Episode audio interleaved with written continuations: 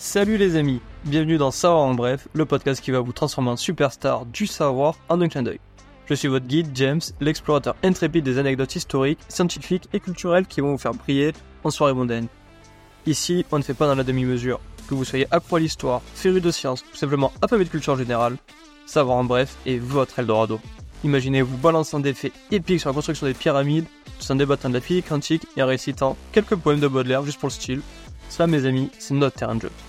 De l'Antiquité aux avancées technologiques les plus récentes, préparez-vous à devenir le héros des conversations, celui qui lance des Saviez-vous que? et qui laisse tout le monde bouche bée à la fin de la conversation.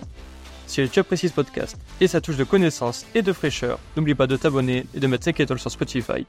Je t'en remercie d'avance. Salut et bienvenue sur Savoir en bref.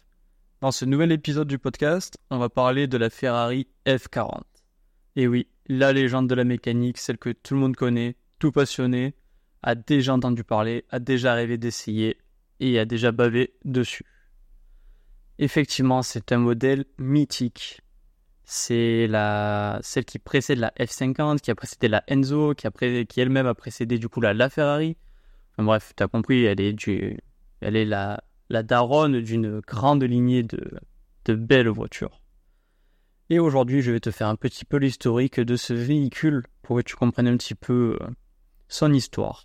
Tout d'abord, en 84, Ferrari lance un programme d'études nommé Evolution. Bon, euh, on passera sur l'accent, je suis pas italien, hein. basé sur la Ferrari 288 GTO, grâce à Nicola Materazzi, pour notamment battre la Porsche 959 en groupe B le fameux rallye le plus dangereux de la Terre. La voiture est présentée trois ans plus tard en 1987 par Enzo Ferrari lui-même à la presse au circuit de Fiorano. Le circuit de l'usine Ferrari à Maranello, le seul et l'unique. Elle sera présentée au public la même année au Salon de Francfort. La Ferrari F40 trouve l'origine de son nom grâce au simple fait qu'elle est sortie pour les 40 ans de la marque Ferrari.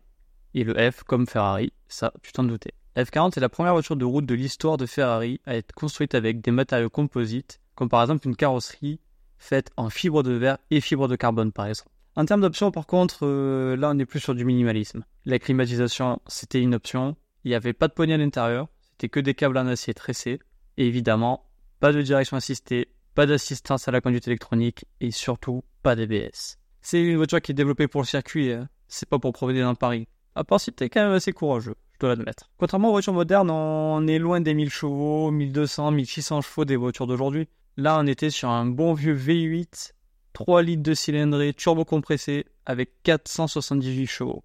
On est très loin des moteurs d'aujourd'hui avec les 1100 chevaux d'une Bugatti Chiron par exemple. Mais on est en 1987 et lors de sa sortie, la F40 est la voiture la plus performante et efficace. Si on continue un peu dans les chiffres, on peut voir que la Ferrari F40 est capable de 0 à 100 en 4 secondes 1, ce qui est toujours très respectable même au jour d'aujourd'hui, et une vitesse de pointe de 324 km/h. On est d'accord, aujourd'hui c'est toujours très respectable quand même. On est sur une boîte manuelle de 5 rapports pour un maximum de plaisir sur le circuit. En termes de poids, on est quand même sur 1088 kg, donc ce qui est à peu près le poids d'une Peugeot 208 aujourd'hui, mais bon, euh, avec 478 euh, chevaux, donc euh, le rapport poids-puissance il est quand même très très beau, et un couple de 577 Nm, ce qui est quand même gigantesque pour l'époque. Je rappelle qu'en 87, c'était il y a 35 ans, 36 ans au jour d'aujourd'hui, ce qui est énorme. L'F40 a été développé également en version compétition, euh, principalement avec la F40 LM pour Le Mans, qui a été produite entre 89 et 98, en une dizaine d'exemplaires à peu près. Elle développe cette fois, par contre, entre 760 et 780 chevaux pour 700 Nm de couple et une Vmax de 370 km/h.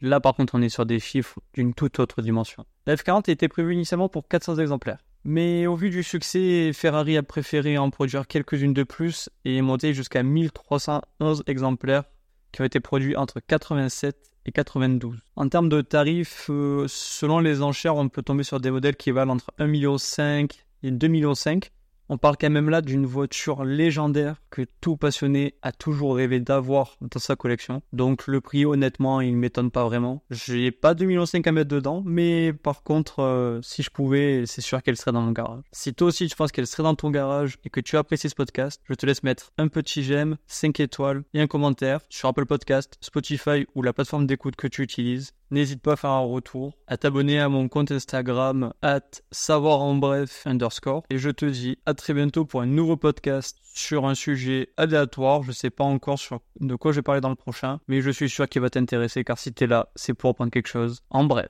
Et adios, amigo.